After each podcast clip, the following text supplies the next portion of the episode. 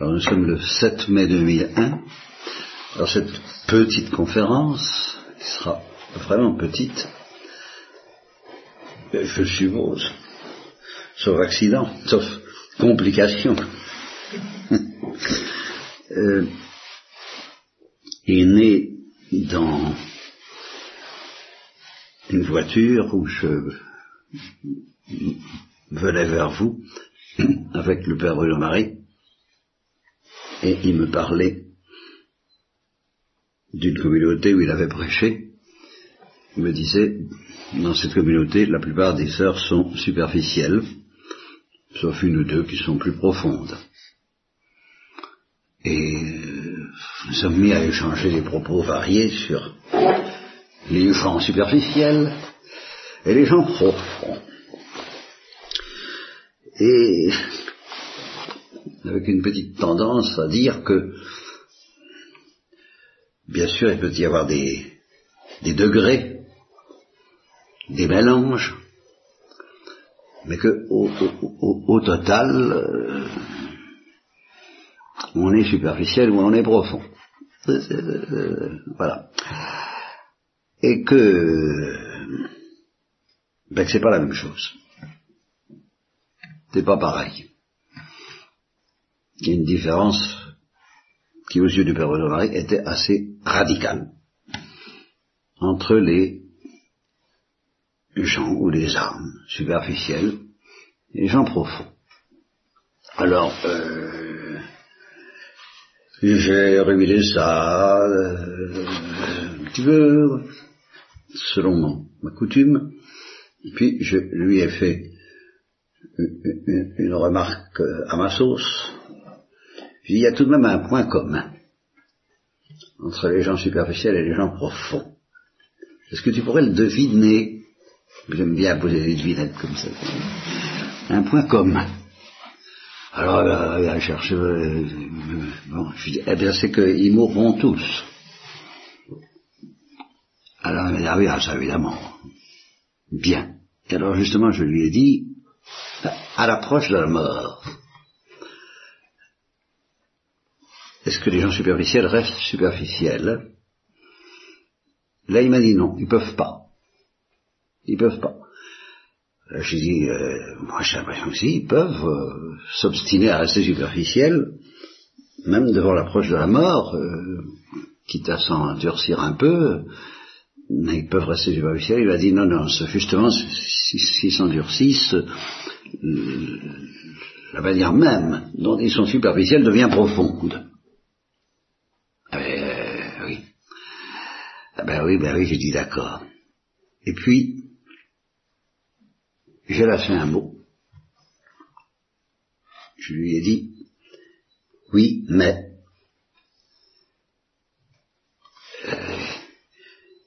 il y a un amour de la profondeur qu'il risque de n'avoir jamais, et qui est d'aimer la profondeur gratuitement gratuitement. Alors il m'a dit là, évidemment. Et là, euh, j'ai eu conscience, très vite, aussitôt que nous avons, nous avons commencé à échanger, j'y ai repensé le soir euh, dans mon lit, tout seul, et je dit, bon, ben, dès que je prononce ce mot de gratuité, je suis au bord d'un précipice. En conséquence de quoi, je pourrais vous dire, mes sœurs, la conférence est terminée. Parce que ce précipice, j'ai pas du tout l'intention de me jeter dedans. Avec vous, ce matin. Euh, simplement, je vais tout même continuer un peu, des fois que vous n'ayez pas l'évidence aveuglante que nous sommes devant un précipice. on va essayer. Gratuité, ça veut dire surabondance. La surabondance. Euh, aimer, la, aimer la, gratuité ou aimer gratuitement la profondeur, c'est aimer gratuitement la surabondance. Et qu'est-ce que c'est que la surabondance? Autre précipice. ou plutôt le même précipice, se précisant un peu. Parce que la surabondance, c'est quelque chose d'extraordinairement intense, d'extraordinairement vif, d'extrêmement fascinant, passionnant, envoûtant, tout ce que vous voudrez, mais qui par définition n'ajoute strictement rien à la perfection de celui qui surabonde. Rien. Et alors là, nous arrivons vraiment au bord du précipice, parce que en termes thomistes, j'ai été élevé en thomisme, et le thomisme reste quand même la, référence euh, incontournable du catéchisme de la révélation chrétienne, soit euh, c'est pas pour des prunes que j'ai été élevé thomiste, j'y suis toujours, et je revendique toujours le titre d'être thomiste, mais euh, donc pour un, pour un thomiste, euh, toute activité est une actualisation. Je veux dire que euh, euh, bon, euh, le feu chauffe une pièce. Qu'est-ce que ça veut dire? Ça veut dire que la pièce est chaude, la pièce qui est froide est chaude en puissance. Et, elle est capable de passer de, la puissance d'être chaude à, l'acte d'être chaude si le feu qui agit sur elle la chauffe. Voilà. Bon. L'enfant est euh, contenu en puissance dans euh, les gamètes, l'ovule, les spermatozoïdes de ses parents. En puissance. Si leur opération consistera à faire passer à l'acte cette potentialité qui est inscrite dans la puissance. Bien. Alors les thomistes ont beaucoup réfléchi là-dessus, ils sont sur acte, puissance, sous toutes les formes. Euh, aimer un bien, c'est convoiter la perfection, c'est-à-dire l'acte, que va nous donner la possession de ce bien? J'aime une nourriture, c'est que je suis en puissance à une certaine énergie que va me donner cette nourriture, un certain plaisir qu'elle va me donner. je, je, je, elle est cause finale de toutes mes démarches. Je cours après la confiture, je vais en acheter, je, et, je la mange, et ainsi je suis actualisé par cette confiture, tout ça. Bon, tout, le thomisme tient un peu là-dedans. Et justement, euh, en tant que chrétien, les thomistes eux-mêmes sont bien obligés de dire que la procession du Fils à partir du Père est une opération d'une intensité infinie qui n'actue rigoureusement rien, qui n'apporte aucun acte, à aucune potentialité, parce qu'il ne peut pas y avoir la moindre potentialité en Dieu. Nous sommes dans le régime de la surabondance. Et là, eh bien, c'est là que je suis obligé de dire, mais les thomistes ne disent pas non, seulement ils ne sont pas beaucoup fatigués. Et même en un sens, saint Thomas lui-même, il a créé le thomisme, c'est déjà pas mal. Hein. Mais ils ne se sont pas beaucoup fatigués pour euh, reconnaître que quand on, quand on entre dans ce précipice qui s'appelle la surabondance et la gratuité et la profondeur, tous les concepts explosent. Voilà. Il y a une explosion de tous les concepts. Et que ce qu'on appelle la voie d'éminence ne suffit pas tout à fait. L'analogie non plus. Justement, c'est là où je, vous demande la permission de ne pas rentrer dans le précipice. si, j'analyse ça je, ferai le saut. Je, je le ferai peut-être un jour. Ah, sans vous, j'espère, au moins, avec vous, j'ose pas trop l'espérer, mais c'est un, c'est, un précipice. Et il y a quelqu'un, en, particulier quand il s'agit du bien, Le bien est présenté par tout ça, pas comme une cause finale. Bonum est quod omnia appetut. Le bien, c'est ce que tout le monde convoite, pour être actualisé par lui. Ça, c'est normal. Mais quand il s'agit de mettre le bien en Dieu, où il n'y a pas d'actualisation, où il n'y a pas de potentialité, où il n'y a rien du tout, eh bien, le concept explose. Voilà ce que je dis comme thomiste. Et alors, il se trouve que j'ai un auteur à l'appui, dont la parole m'avait toujours frappé, mais j'avais jamais pensé à ce que je vous dis là, hein, j'avais jamais pensé à ce que je vous dis là, mais la parole que je vous citer m'a toujours frappé, et je me disais, euh, cet auteur il va fort, cet auteur il va fort, oh là là là là, bon, je, je respecte parce que c'est un mystique, ou plus précisément une mystique, que je respecte les mystiques, surtout quand ils sont canonisés par l'Église, et, elle l'est. Alors, euh, elle n'est pas docteur, mais enfin tout de même, enfin, il va fort. Et puis je m'aperçois que c'est exactement ça, c'est quand je dis les concepts explosent, mais elle, elle l'avait dit avant moi. Elle avait dit de Dieu, c'est Saint Angèle de Foligno si je l'appelle bon, je blasphème. Tellement c'est au-dessus de tout ça. Bon, Saint Augustin, lui, avait dit ce que je vous ai dit souvent, quand tu parles de Dieu, si tu comprends ce que tu dis, c'est que c'est pas Dieu. Alors là, euh, euh, euh, bon,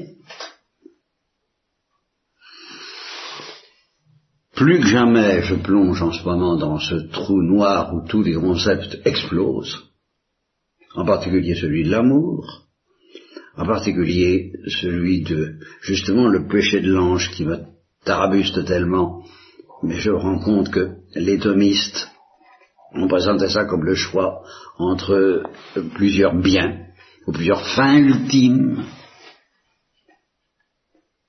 et je m'aperçois d'un tas de choses.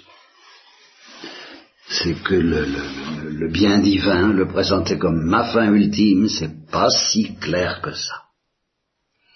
C'est pas si simple que ça. Au plan naturel, bien sûr, c'est la fin ultime. Ça, au plan naturel, c'est la fin ultime. D'accord. C'est le créateur, c'est le créateur, c'est ce que c'est la, source de tout. Ma, raison naturelle, il y a un créateur, je l'aime par-dessus toute chose. Ça, ça, ça va c'est ma fin ultime, d'accord. Mais au plan surnaturel, quand il se présente à moi pour offrir son intimité, alors là, ce qu'il me propose, est-ce que c'est une actualisation? Non, mais je vais être actualisé par la lumière divine, donc je vais entrer en composition avec elle. Ça marche pas, ça explose. Et alors justement, le péché de l'ange, c'est que précisément on lui a offert non pas une actualisation, à choisir entre deux actualisations, comme évidemment les thomistes ont tendance à dire, tel bien, tel bien, le bien, telle, excellence, telle excellence, telle, actualisation ou telle autre. Non. Mais entre deux mondes. Un autre monde. Un autre monde que celui de l'actualisation. Le monde, justement, du luxe, de la gratuité, de la surabondance, de la folie, de l'amour gratuit. Le monde de la gratuité. C'est ça qui est un précipice. Et ils, ont, et ils étaient libres de dire oui ou non à la gratuité. Et c'est pas la même chose, hein. C'est pas la même chose, la gratuité et la liberté. Par exemple, les thomistes vous diront que il n'y a pas de liberté en Dieu. La liberté, c'est quelque chose d'inférieur, de propre à la créature. Mais il est évident qu'il y a de la gratuité. C'est gratuitement que le Père engendre le Fils, c'est gratuitement que le Père et le Fils à l'Esprit. Je ne crois pas qu'un thomiste trouvera à redire à cette expression. Il se fera piéger parce qu'il ne se doute pas de ce qu'il dit, mais il ne peut pas dire non. Alors simplement, les anges ont eu à choisir entre le monde de la gratuité et puis le monde de la pas gratuité. C'est simple. C'est simple. Voulez-vous jouer avec moi? Le jeu de la gratuité, de l'amour, de la surabondance, de, de la profondeur, ça va vous apporter rien. Moi, ça m'apporte rien. Moi, Dieu, ça m'apporte rien, mais j'aime ça. Ce qui s'appelle apporter. Vous voyez, apporter, actualiser, augmenter la perfection. Ça va. Non, non, non, non, non. Il ne s'agit pas de ça. Il ne s'agit pas de ça. C'est autre chose. Vous êtes libre. Bon.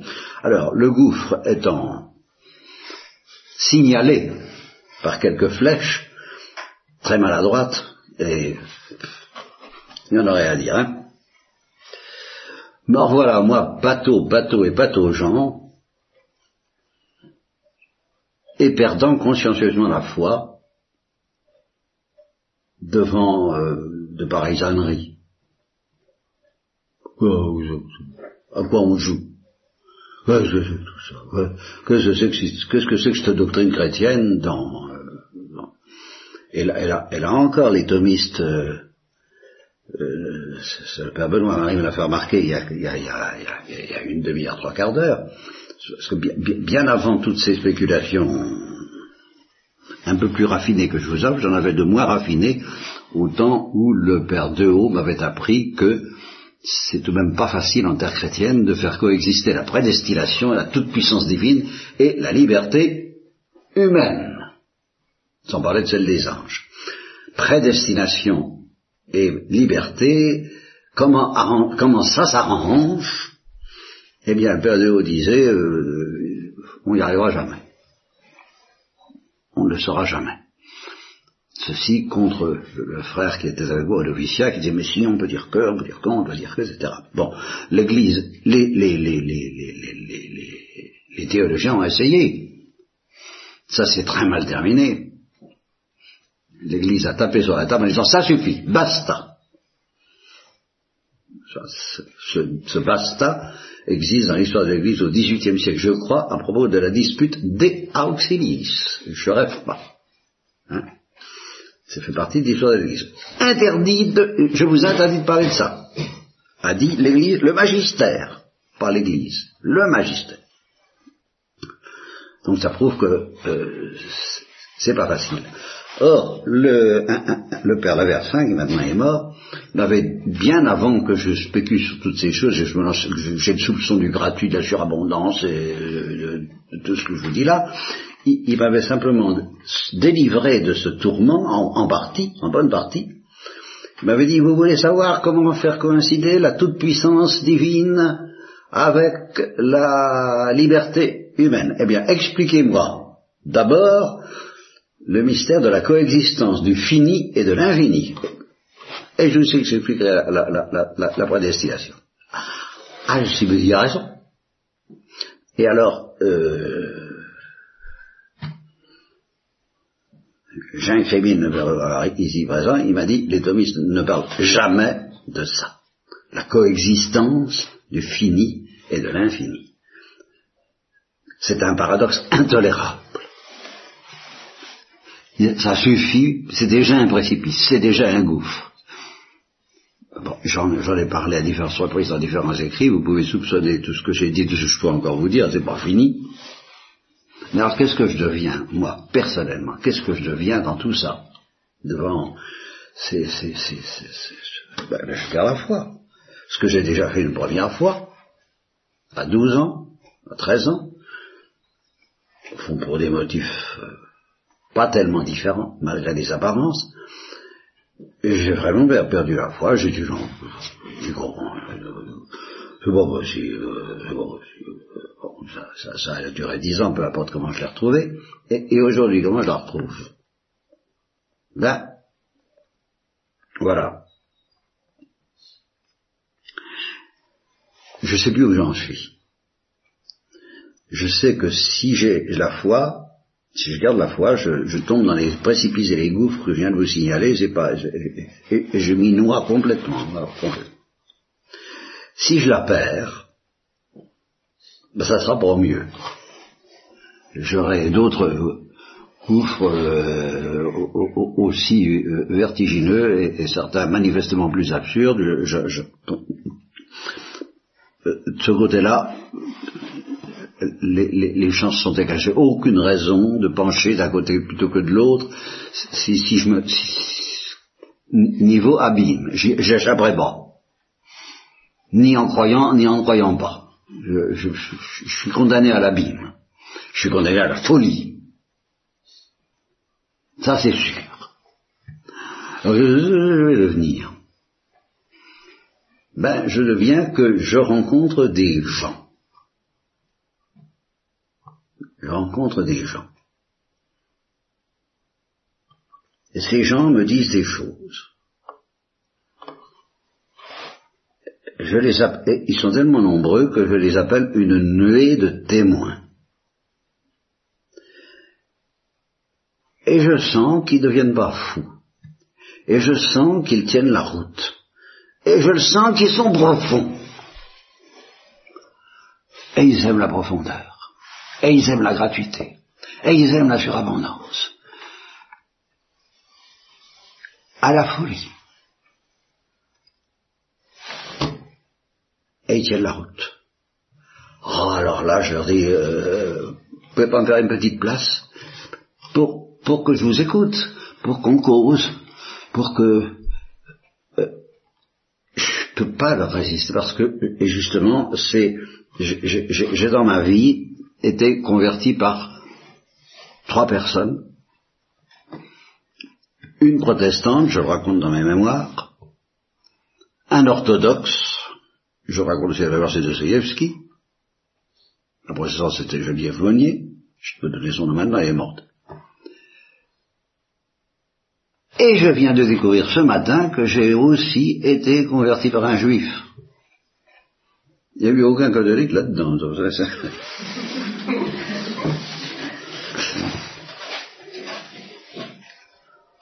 Alors, il y a aussi à l'appui également, actuellement, pour, m'aider, pour tenir en- également le monde, il y a aussi quelques anglicans, Newman, anglican converti, celui-là, alors là, heureusement qu'il existe, et Lewis, anglican non converti, qui me fait également beaucoup de bien, et qui m'aide à être catholique. Bien. Et le juif. Ben, le, juif, c'est celui qui, justement, dit, mais il y a tout de même des, il y a tout de même une nuée de témoins.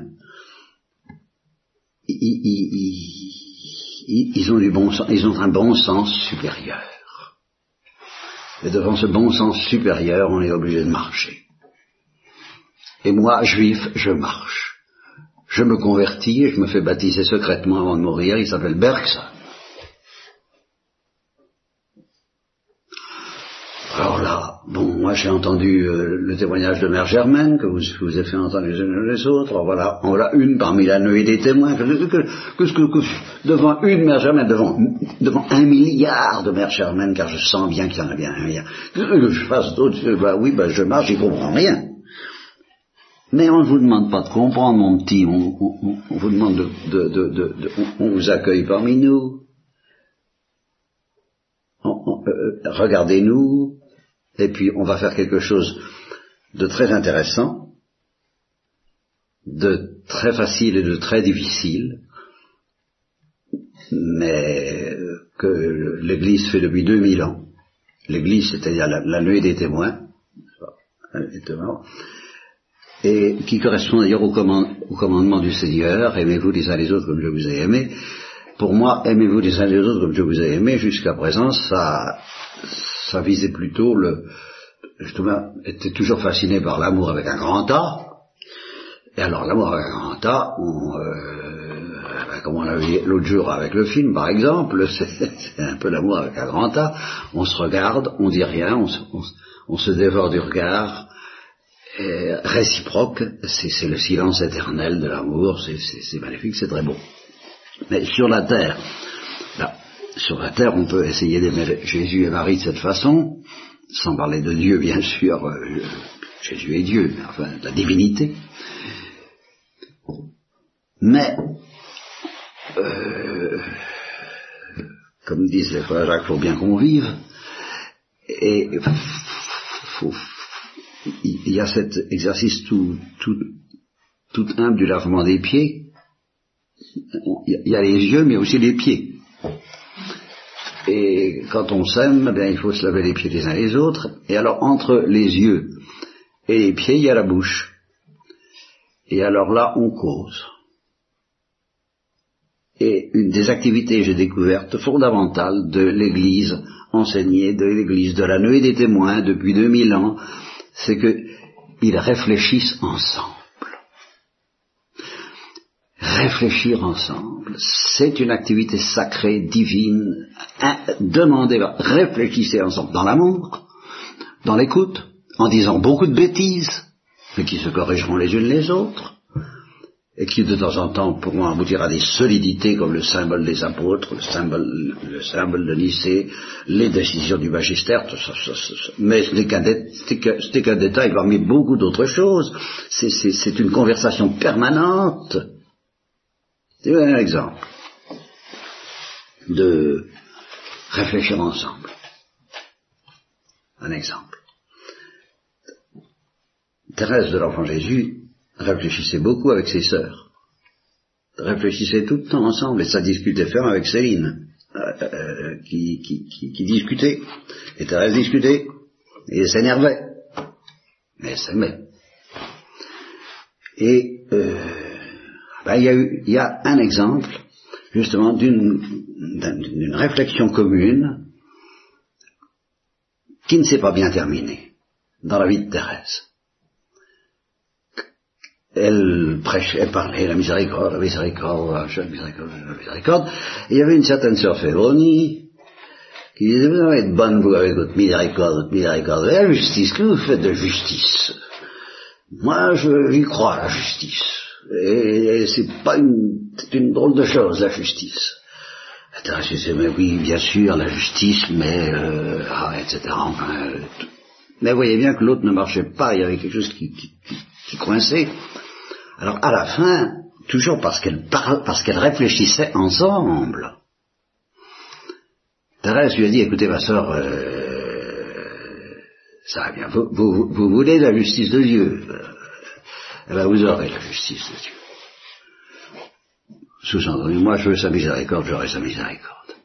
C'est ça que s'appelle réfléchir ensemble, vous voyez Mais c'est ce que j'appelle une conversation qui a mal tourné, parce que là, euh, la sœur Fébroni aurait dû dire Ah, écoutez, alors quand même, continuons à parler. On est resté là. Alors, résultat, elle est morte, et la conversation s'est poursuivie dans l'au-delà. En sens que la sœur en question s'est manifestée à, Thérèse du fond du purgatoire, elle l'a regardé en lui disant, ben voilà, en lui faisant comprendre, si je vous avais cru, j'y serais pas. Voilà, voilà ce que ça, vous voyez, réfléchir ensemble, hein, ça a l'air de rien. Hein. C'est exigeant. C'est difficile, ça demande beaucoup d'humilité et, beaucoup de simplicité. Il faut dire beaucoup de bêtises. Mais il faut aimer que les bêtises soient rectifiées. Et si la sœur Sévronie avait aimé ça, la. Mais elle n'aimait pas ça, pas assez. Il faut être tenace, il ne faut pas être têtu. Bon. Alors, je termine en disant pourquoi est-ce que je suis catholique romain?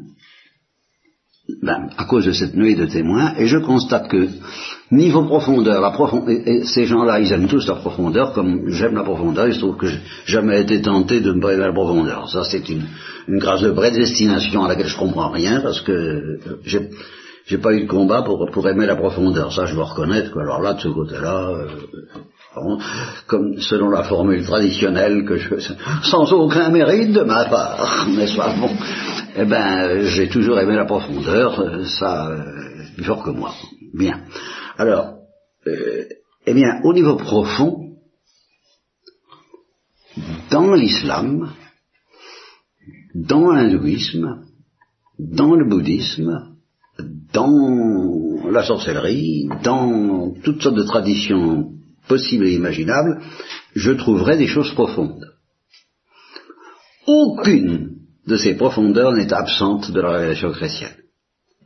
Ça, c'est facile à vérifier. Aucune des profondeurs. La réciproque n'est évidemment pas vraie. Ne serait-ce que la folie de la croix, allez chercher ça. Ailleurs que dans la révélation chrétienne.